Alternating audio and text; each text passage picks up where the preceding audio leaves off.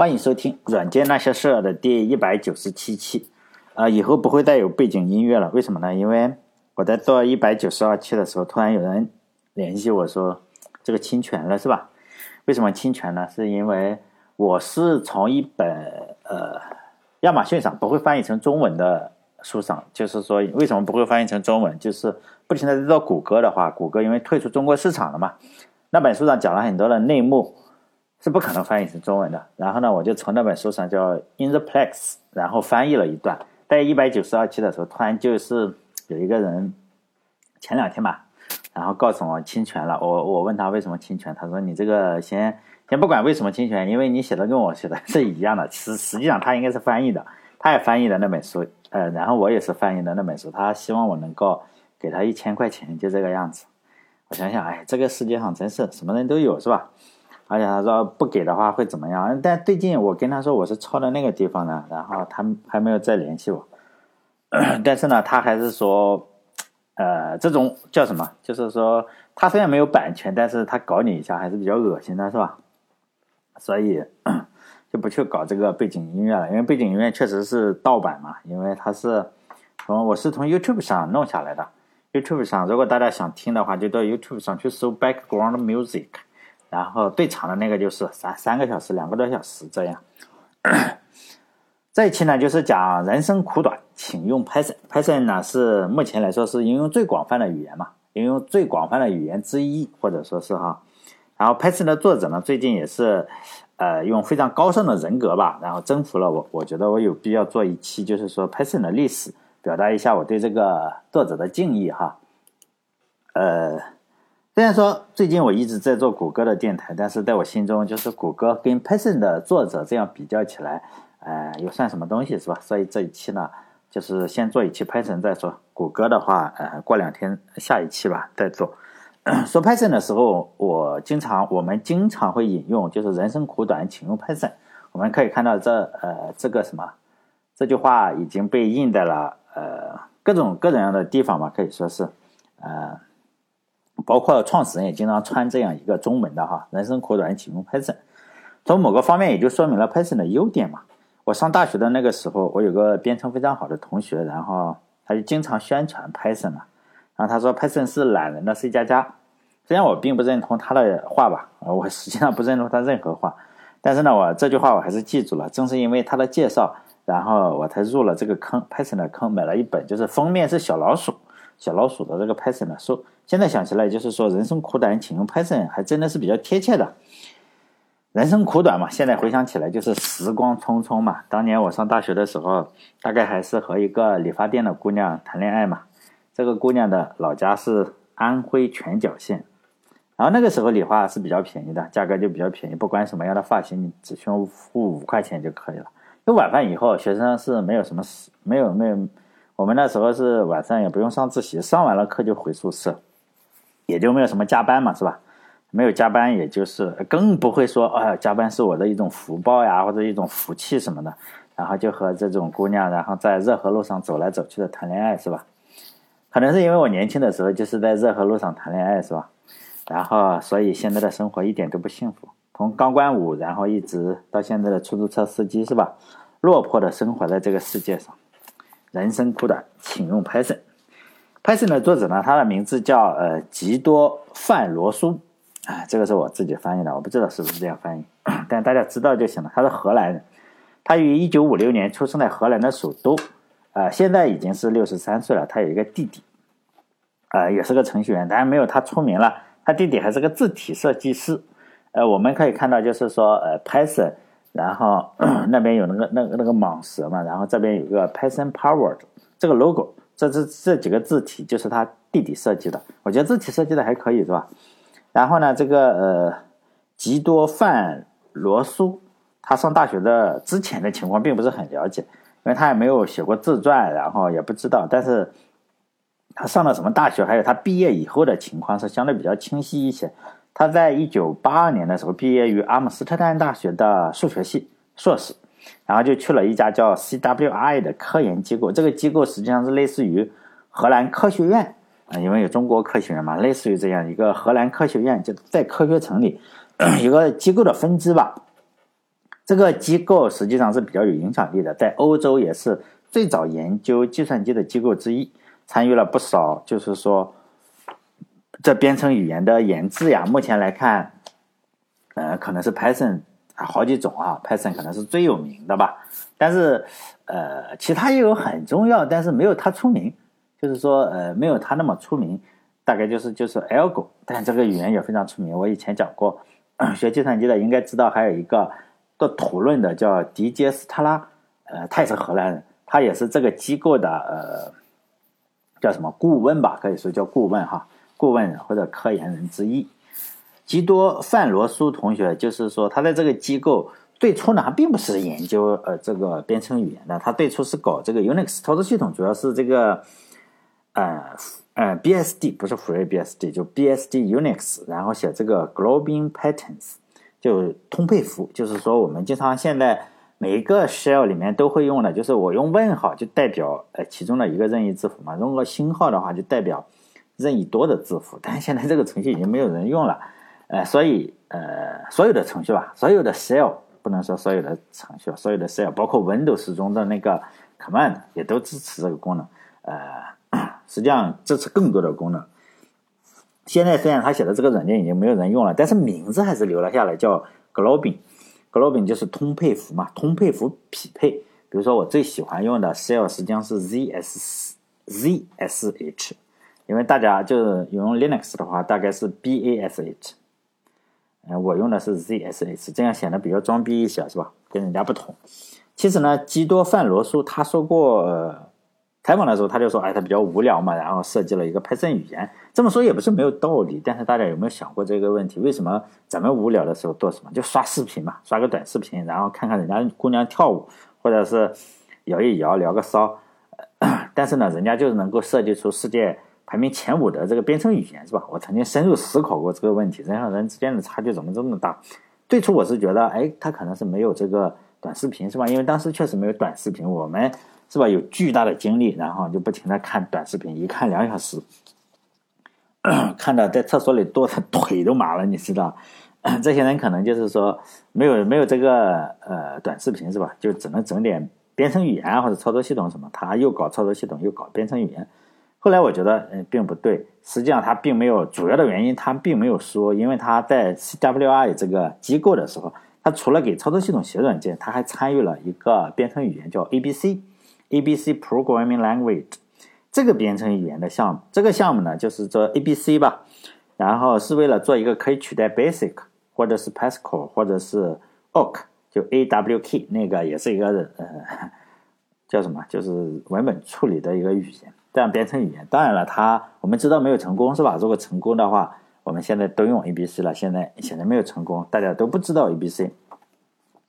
这个吉多范罗苏呢，就参与了这么个项目。如果大家知道 Unix 历史的话，我在电台里已经讲过了哈，是不是很熟悉这么个桥段？就是一个年轻人雄心勃勃的参加了一个项目，结果这个项目就成了无底洞嘛。然后最终这个年轻人退出了，然后在自己家里，哎，他老婆出呃走娘家的时候，然后折腾了是吧二十多天，然后搞出来了 Unix 操作系统。这个呢，实际上是差不多了。他也是无聊嘛，然后参加了个项目，也没有没有前途。然后呢，他就自己整了一个 Python 编程语言，像是实际上 Unix 操作系统还大量的借鉴了那个已经黄掉的 Multics 这个操作系统。然后 Python 语言呢，实际上大量的借鉴了 ABC 这个编程语言。这个呃维基百科上有讲哈，并不是我胡诌的。Python 的这个名字吧，再说并不是蟒蛇，我们都知道 Python 是个蟒蛇嘛。哎，它实际上是取自于 BBC 的一个剧，叫做《Monty Python's Flying Circus 》，就是蒙翻译成中文应该翻译成什么叫蒙提派森的飞行马戏团，马戏团嘛哈。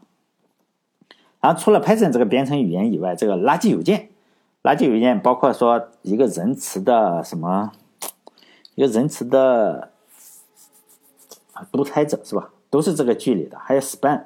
我们这个垃圾邮件叫 spam，然后呢，它也是这个剧里的，它搞出来了很多的名词，就这个剧给计算机啊，我就稍微介绍一下这个剧。实际上我是知道了 Python 以后，我去看了这个剧，总共四季，这四十多集，不长，嗯，实际上我追的剧比四十多集，我没有做电台之前，我追的剧多了去了，什么二十四啊，二十四小时，包括最近可能要追的《权力的游戏》，我还有越狱什么都追过啊。所以这个 Python 这个我也追过，就是叫蒙提蒙提 Python 的飞行马戏团，就四十多集。如果你是个正经人，比如说呃，可能听我电台的大概一亿多半都是正经人，这个剧可能你看不下去，为什么呢？因为这个剧应该叫荒诞剧。就是总共六个家伙嘛，他也不是情景喜剧啊，不像是呃《生活大爆炸》这样是有编剧啊，也不像是那个《Friends》这样的，他就是荒诞的，就六个人，六个家伙是主演，然后这这六个人是做什么？就是自编自导自演，就都他们的，他没有就是摄像，可能是其他的，呃，主要的主体就是胡言乱语嘛，就是再加上不要脸，臭不要脸，是吧？当然，就是站在正人君子这一边的话，比如说你是非常正经的人，就是每天都觉得哇太阳是新鲜的，就是说非常文青的话，你可能看到这种就崩溃了，因为这部剧啊，它恶意取笑的对象就是世间万物，它都取笑，不管你是多么的正统、多么的伟大，它都取笑。不管你是就是历史人物啊，比如说英国的历史名人啊，还被他拉过来一阵取笑。呃，英国的历史啊，你要知道，大英的历史都被他拉过来取笑，包括每个人都认同的，就伦道德伦理，你你的道德伦理，你觉得挺正确的，是吧？还有什么政治立场，就是你是民主也好，还是什么好，都被他拿过来，就是宗教，哎，宗教他也敢取笑，宗教的教义，包括女王，美国 英国的女王是不能取笑的，是吧？他取笑，还有就是说，嗯，从女王到走卒吧，就是各种各样的人生百态。他就一视同仁嘛，都是拿过来取笑。当然，里面的一些内容都是 像白痴一样，我们看着像白痴一样胡闹。但实际上，我们的人生就是像白痴一样胡闹。比如说，你在上厕所的时候不停的刷这个快手或者抖音，实际上 就就这么白痴。但是他这个剧里嘛，当时他没有这样说，可以说没有任何正能量嘛。看了以后，你绝对不会说啊，充满了啊，我看了这个剧以后啊，对生活充满了热爱，也不会说。他喊一些口号啊，你就会觉得，哎呀，这口号是不是非常的道貌岸岸然？就这个样子，你看了以后可能会有后遗症。那虽然这部剧已经过去了几十年，看起来已经有些落后了哈，但是如果仔细想的话，这部剧中演的故事啊，永远都不会到来。即使现在我们可以看到欧洲或者美国或者欧洲这样的国家，欧美国家嘛，也是政治正确也是越来越严重嘛。你不能说这个，不能说那个，你不能说这个，嗯。黑人啊，不能说女权呀，什么是吧？不能不能够太直白的说，更不要说其他的一些国家。比如说，你敢凭说出剧中那样的观点的话，那当当场被砸死了。就好像我现在做这个电台的话，我在节目中，我仅仅说了一些我认为有可能可以说的，比如说中国的某些公司、某些手机公司或者某些什么公司，我认为说公司应该比较安全嘛，哈。然后实际上我认为不太过分，但是仍然能够让人家来骂你，就是那些粉丝很无奈嘛，他就来骂你，然然后让你道歉啊或者是什么，更不要说其他的了，其他的我都不敢说。所以呢，对这部剧有一句评价嘛，算是比较到位，就是说巨蟒的时代，他就拍什么是吧？巨蟒的时代已经过去了吗？不，巨蟒的时代永远不会到来。当然，他剧中的那种样子，在我们有生之年永远都不会到来。那就是这个拍摄的名字啊。在一九九一年的时候，Python 是发布了零点九，当然就没有什么人用嘛。当时是跑在一个叫做安巴安巴安阿米巴吧，应该是安巴，我认为是阿米巴哈安巴这个操作系统上，变形虫那个这样一个操作系统。这个操作系统就分布式操作系统，这个操作系统是有史以来分布式的第一个比较呃。就是尝试性的分布式的操作系统。再说一句，这个操作系统，这个操作系统的作者是非常厉害的，叫安卓。安卓也不是一般人嘛，他一生都是做操作系统，他是个教授。除了这个，呃，就是阿米巴这个操作系统，他还做了一个叫 Linux 的操作系统。就 Linux 啊，Linux，嗯，我们都知道哈，Linux 最初开发的时候就是在呃这个 Linux 上，他就不停的替换这个 Linux 的一些东西，比如说写了文件系统，就把 Linux 替换掉，就这样。就在这个操作系统开发的 Linux，当时看的书啊，操作系统这本书就是这个人写的，安卓这个人写的。但是他有一个非常著名的吵架，我在电台里也讲过哈。这个吵架，他就跟这个吵架的教授啊，他实际上是当时是用的人家的写的操作系统，然后呢读着人家写的书，然后用着人家的呃论坛，他还是在人家的论坛里去吵，他就证明什么？证明 Linux 比 minux 好很多。结果这个吵了很久啊的这个吵的话，连那个 Unix 的作者都进去劝架了，是吧？起码说过。结果那那那个帖子，以前我曾经在讲 Linux 的时候讲过，就是你可以看看，有很多的牛人都都在那个吵架里都曾经说过话。再来说 Python 嘛，Python 主要的开发者刚开始就是他自己嘛，这个显然我们能猜到。但是在当时，Python 已经是有了几个主要的特征吧，比如说有 class、有 list、有 string，到现在还有好多人用了好几年都不知道的，也比如说 lambda map 这些东西。然后这这是后面这两者有点像那个 functional，然后编程嘛，就是这样。然后 Python 发布以后的十年，前十年实际上并没有引起特别特别大的关注，就是说。一直是一个小范围的，就科科研人员去用啊，或者什么，就是普通的大众还都不用，大概用 PSP 或者是 Java 这样的，并没引起多大的关注。一直到两千年的时候，Python 二点零嘛就发布了，这个时候才有越来越多的公司啊或个人来使用这个编程语言。这个时候，美国美国一些国家级的科研机构，你要知道那里面的人肯定都比较厉害，它不像很多国家，就是里面的人不会编程，它不是，它里面的人编程特别厉害，我们国家的机构嘛。然后，嗯，如果是大家是 Python 爱好者的话，就知道 Python 是用来做科研的不二选择。比如说你读什么博士呀，或者是 Python 这方面都是有其他的语言无法望其项背的函数库，这个是肯定的。这函数库当然也非常的好，主要的原因是什么？就是说 这些是与科学呀或者数学相关的函数库，都是美国这些顶级的研究中心做的，就是后来的人只要用就可以了，是吧？呃，有一个网站叫做 SciPy，如果你做你是博士啊，或者是做什么，应该是是知道这个网站，尤其是数学系的哈，数学系、工程系的都应该知道。上面呃函数库你就会发现大量的都是与这个相关的，比如说能有 MATLAB 啊，或者是 Mathematics 这样的软件集成在一起。但我当年上学的时候做作业做什么，就是线性代数嘛，是吧？线性代数我就用 Python 去做。就是做这个作业，然后进行线性代数啊，或者傅立叶变换，非常好啊！你填进去就出结果。傅立叶变换相关计算都是用这个，但实际上也有个问题，就是考试的时候就崩溃了嘛，因为考试不能带电脑啊，差点刮了，你算不出来。你以前都是填，你觉得自己会算的，实际上你那填进去，一下子就给你傅立叶变换算出来。实际上傅立叶变换非常重要，是吧？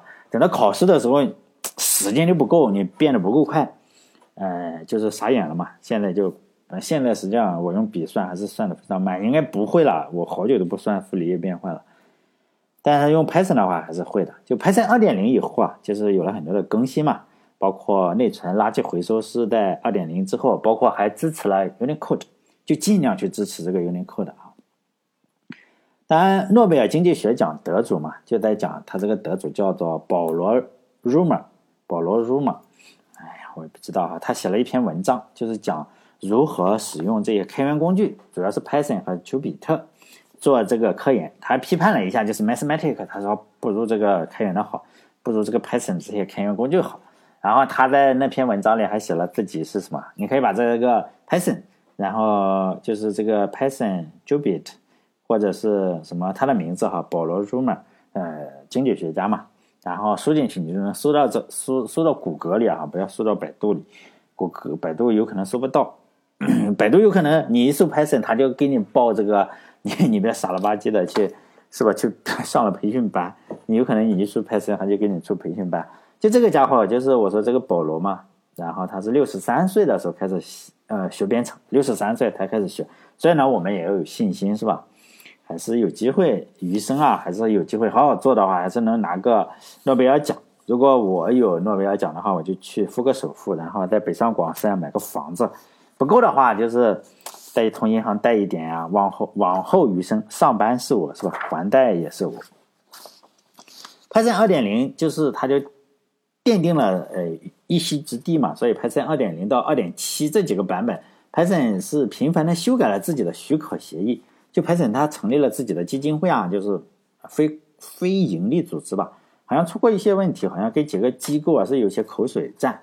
但是我没有搞清楚什么叫叫这个非营利组织哈？难道就是说不受美国运营监管吗？就 Python 的这个许可证好像是这个，我不确定哈。Python 的许可证跟其他的几个是不兼容的，它我看过文章说它是属于美国弗吉尼亚州管辖的，就 Python 的这个许可证。但是 GPL 啊，就是我们知道了是一个是这个州，那 BSD 又是另外一个州，就因为美国每个州都不同嘛，所以 这个 Python 许可可能是跟 BSD 是最类似，但是呢不兼容，具体哪里不兼容我不知道是吧？别问我，因为我知道美国是我们不能用呃中国跟。呃美国去比，比如中国可能山东跟四川是一样的法律，但是在美国不是，呃所以他们这个是有区别的。我们中国人的思维不能够套用在那里。我我记得我讲一个上初中时的真实的事，现在真的是，一九九五年的时候，就美国开这个联合国大会，然后庆祝反法西斯这个五十周年，那时候我们也庆祝反法西斯五十周年，那各国啊政要，我们是在学校里庆祝哈，没有我没有去纽约。各国政要都去开会嘛，我不是各国政要。然后联合国纽约是有个总部的，然后大家都去了。当时美国总统是克林顿，可能可能是个会开完了，然后克林顿觉得我说美国总统是吧，尽一下地主之谊，然后这些政要就去纽约的大剧院看戏嘛。